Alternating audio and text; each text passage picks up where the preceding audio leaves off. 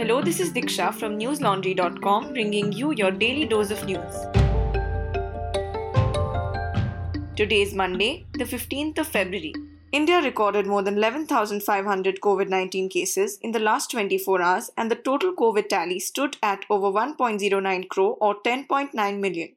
ninety deaths linked to the virus were reported in the same period while the death toll remained at the one lakh fifty-five thousand mark. More than one point oh six crore or ten point six million people in the country have recovered from the virus so far, taking the national recovery rate to over ninety-seven percent. Meanwhile, Maharashtra and Kerala recorded more than four thousand COVID nineteen cases each in the last twenty-four hours. With this, Kerala reached the grim total of ten lakh cases. Maharashtra and Kerala are currently the biggest contributors to the country's COVID tally. Under the nationwide vaccination drive, more than eighty-two lakh healthcare and frontline workers have been vaccinated so far. Of this, over twenty-one thousand received their vaccine yesterday. The death toll from the Uttarakhand glacier disaster rose to fifty-three today. Multiple rescue teams have been clearing the debris in search of survivors for nine days now. More than one hundred fifty people are still missing. The disaster took place on February seventh when part of a glacier broke off, triggering an avalanche and massive flooding in the Chamoli district of Uttarakhand. The floods extensively damaged two power plants and five bridges. Rescue operations were underway in a two point five kilometer tunnel at Tapovan. Rescuers, however, have not been able to establish contact with thirty workers they feared were trapped inside the tunnel. As more than a week has passed since clearing of the debris at the mouth of the tunnel began, hopes of finding the workers alive have faded. National Disaster Response Force Officer P K Tiwari said yesterday that they were facing difficulties in recovering the bodies. He said, and I quote, "Tons of debris is stuck inside the tunnel. There is a limitation to the amount of work that can be done," unquote. Meanwhile, the Uttarakhand police said yesterday that the river Alaknanda, which was one of the two rivers that flooded, was flowing at normal levels in the state. They added that no flood alert had been issued by the district administration. After Bengaluru climate activist Disha Ravi's arrest yesterday, the Delhi police today issued non-bailable warrants against advocate Nikita Jacob and one Shantanu in connection with a toolkit document related to the farmer protests.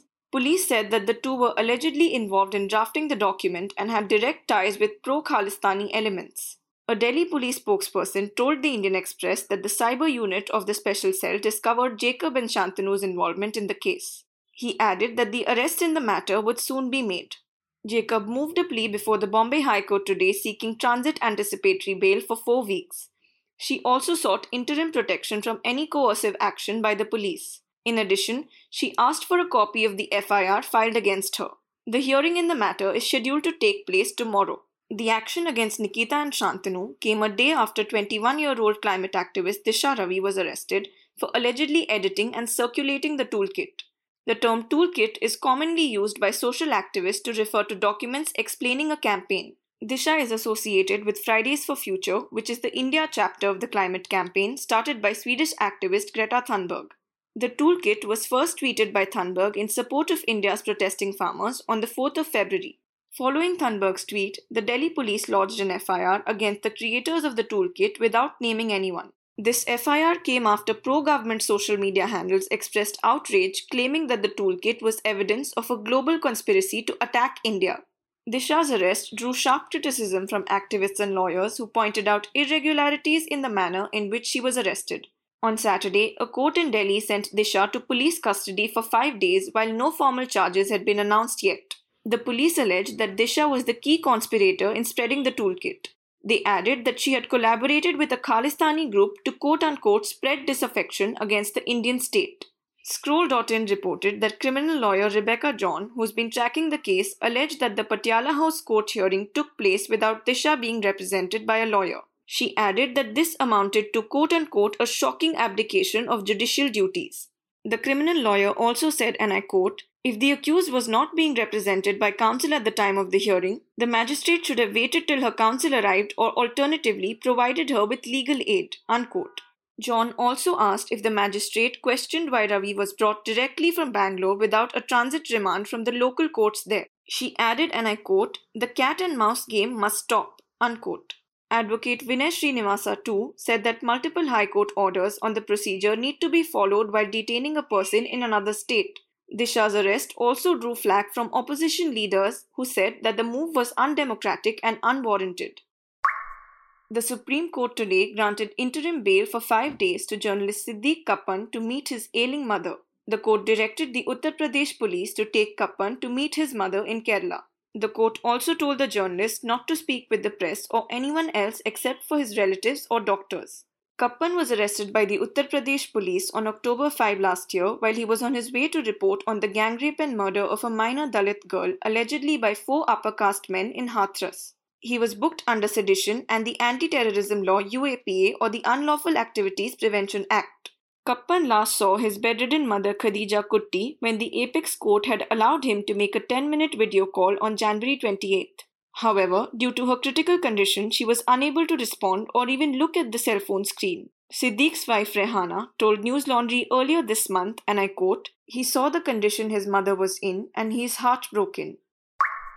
Gujarat Chief Minister Vijay Rupani said yesterday that his government would soon introduce a law against religious conversions in the state. Rupani said this at a rally for the municipal elections in Vadodara. He said, and I quote, "We are going to bring in a law against love jihad in the assembly. Such activities being done in the name of love jihad will not be tolerated. The B J P government will bring strict action laws against love jihad in the coming days," unquote. Two other B J P-ruled states, Uttar Pradesh and Madhya Pradesh, have already announced ordinances that criminalize interfaith marriage under certain conditions. Meanwhile, states like Madhya Pradesh and Haryana are planning to bring in similar laws. Karnataka and Assam governments have also made similar announcements. In a related development, Rupani suddenly fainted on stage while addressing a rally yesterday. He was given first aid and flown to Ahmedabad in a helicopter. The minister has tested positive for covid nineteen today with mild symptoms. Speaking of anti-conversion laws in multiple states, in Yogi Adityanath's Uttar Pradesh, a special investigation team or S I T was set up last year to probe fourteen cases of love jihad in Kanpur. The S I T was set up after allegations from some families and Hindutva organizations that Muslim men had trapped their Hindu daughters. In November, as the U P government was gearing up to bring its love jihad law, the S I T said that it had taken action in eleven of the fourteen cases. News Laundry's Akansha Kumar, in her latest Crown report, analysed the eleven cases and found out that the S I T's inquiry is riddled with inconsistencies and even false claims. To read her full report, head over to news laundry dot com. It is titled, "Kanpur S I T's Inquiry Laid the Ground for U P's Love Jihad Law, but it is riddled with inconsistencies." The television news channel Times Now has sent a legal notice to the T V ratings agency BARC for alleged illegal and fraudulent viewership data manipulation and tampering of T R Ps. The notice alleged that the channel's viewership numbers were deliberately and in a concerted manner reduced to favour another channel. The notice was sent to BARC, its officials and members of its management and board. Among other things, it asked for damages of four hundred thirty-one crore rupees to be paid to the channel. Besides, it also asked for a license fee of twenty-one point eight three crore rupees and a press statement to clarify that Times Now was the number one channel.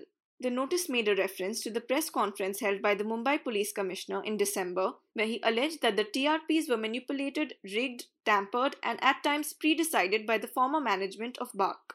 It noted that Times Now's ranking in twenty seventeen had been suspiciously reduced as per the police, with a view to make another newly launched English channel to be the number one channel. The notice also cited the findings of a forensic report and stated that raw data for T R P in the news genre was being manipulated in various ways in order to favor particular channels.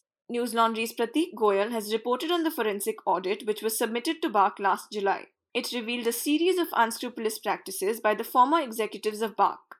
Times Now's notice alleges that BARC kept this matter suppressed deliberately and intentionally and took no decisive action. You can find the full report about the forensic audit on news laundry dot com. It is titled, "Ferrari, Rolex and T R P Rigging. Audit Report Exposes the Malpractices at BARC." Listeners, you might think that these are just a few bad apples in a ratings agency that allegedly help manipulate the ratings of T V channels that are streamed to your television screens. Unfortunately, that's not the case. The ratings mechanism of the Broadcast Audience Research Council, or BARC, itself is designed in a way that allows for easy manipulation. To know more about how the television rating system in India is susceptible to various forms of manipulation, go to news laundry dot com and read my colleague Ayush's report titled, "T R P Scam, BARC's T V Audience Measurement System is Rotten." I would like to tell you that we at News Laundry abstain from making boastful claims and hankerings after ratings because our subscribers are a testament to our work. We run on your subscriptions and bring you stories that matter, minus the influence that corporate and government funding can bring to bear on journalism. So if you aren't a subscriber already, I urge you to head to news laundry dot com and hit that subscribe button on the top right corner. Lowest subscription starts at three hundred rupees a month only. The Supreme Court today asked Facebook-owned messaging platform WhatsApp to give an undertaking that private data of users is not being shared with any third person. The court told the messaging platform that people value their privacy more than money. A bench of Chief Justice S. A. Bobde also sought a response from WhatsApp, Facebook and the central government on a plea challenging WhatsApp's latest privacy policy that had become a matter of mass contention. In the hearing, senior advocate Shyam Diwan, appearing for the petitioners, pointed out that concerns over the new policy should be seen in conjunction with the fact that India has no data protection law.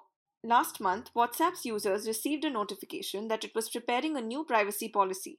As per the policy, the company reserved the right to share some user data with Facebook. However, after facing massive backlash and millions of users migrating to other platforms, WhatsApp had pushed back the policy changes to May fifteenth. Now for some international updates, the global COVID tally inched closer to the one hundred nine million mark in the last twenty-four hours, while recoveries from the virus worldwide surged to sixty-one point one million. The death toll from the virus, meanwhile, surpassed the two point four million mark.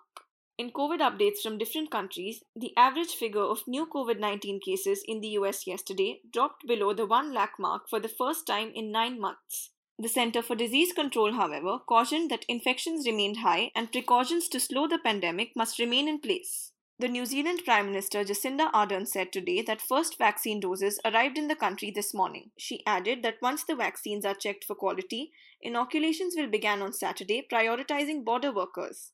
The Prime Minister also announced that the three cases of community spread reported in the country today were that of the U K variant of COVID nineteen. Meanwhile, Australia today also received its first shipment of over one lakh forty thousand vaccine doses from Pfizer. The vaccine rollout in the country will begin next week after quality checks conclude. In Japan, meanwhile, the vaccination drive will start this week on Wednesday. In Zimbabwe, a plane carrying the South African country's first consignment of two lakh COVID vaccine doses crashed in the capital Harare today. The said vaccine doses were donated to the country by China. Internet services in Myanmar were restored today after an eight-hour blackout. The internet in the country was shut down by the military leadership after news came out that civilian leader Aung San Suu Kyi's detention would be extended. The country had witnessed a coup on the first of February when the military took over the democratic establishment led by Suu Kyi's National League for Democracy. After the extension of Suu Kyi's detention, demonstrators who've been protesting since the coup returned to the streets of major cities in Myanmar today. This was seen despite the tight security arrangements made in the country. Suu Kyi's detention on charges of illegally importing walkie-talkie radios was supposed to expire today, but her lawyer said that she would be in detention until Wednesday for a court hearing. That's all the news we have for you today. Have a great day or a good night, depending on where you're listening from. See you tomorrow. All the News Laundry podcasts are available on Stitcher, iTunes, and any other podcast platform. Please subscribe to News Laundry. Help us keep news independent. To catch all our podcasts on news, pop culture, current affairs, and sport, visit news laundry dot com. Follow us on Facebook, Twitter, and Instagram, and subscribe to our YouTube channel.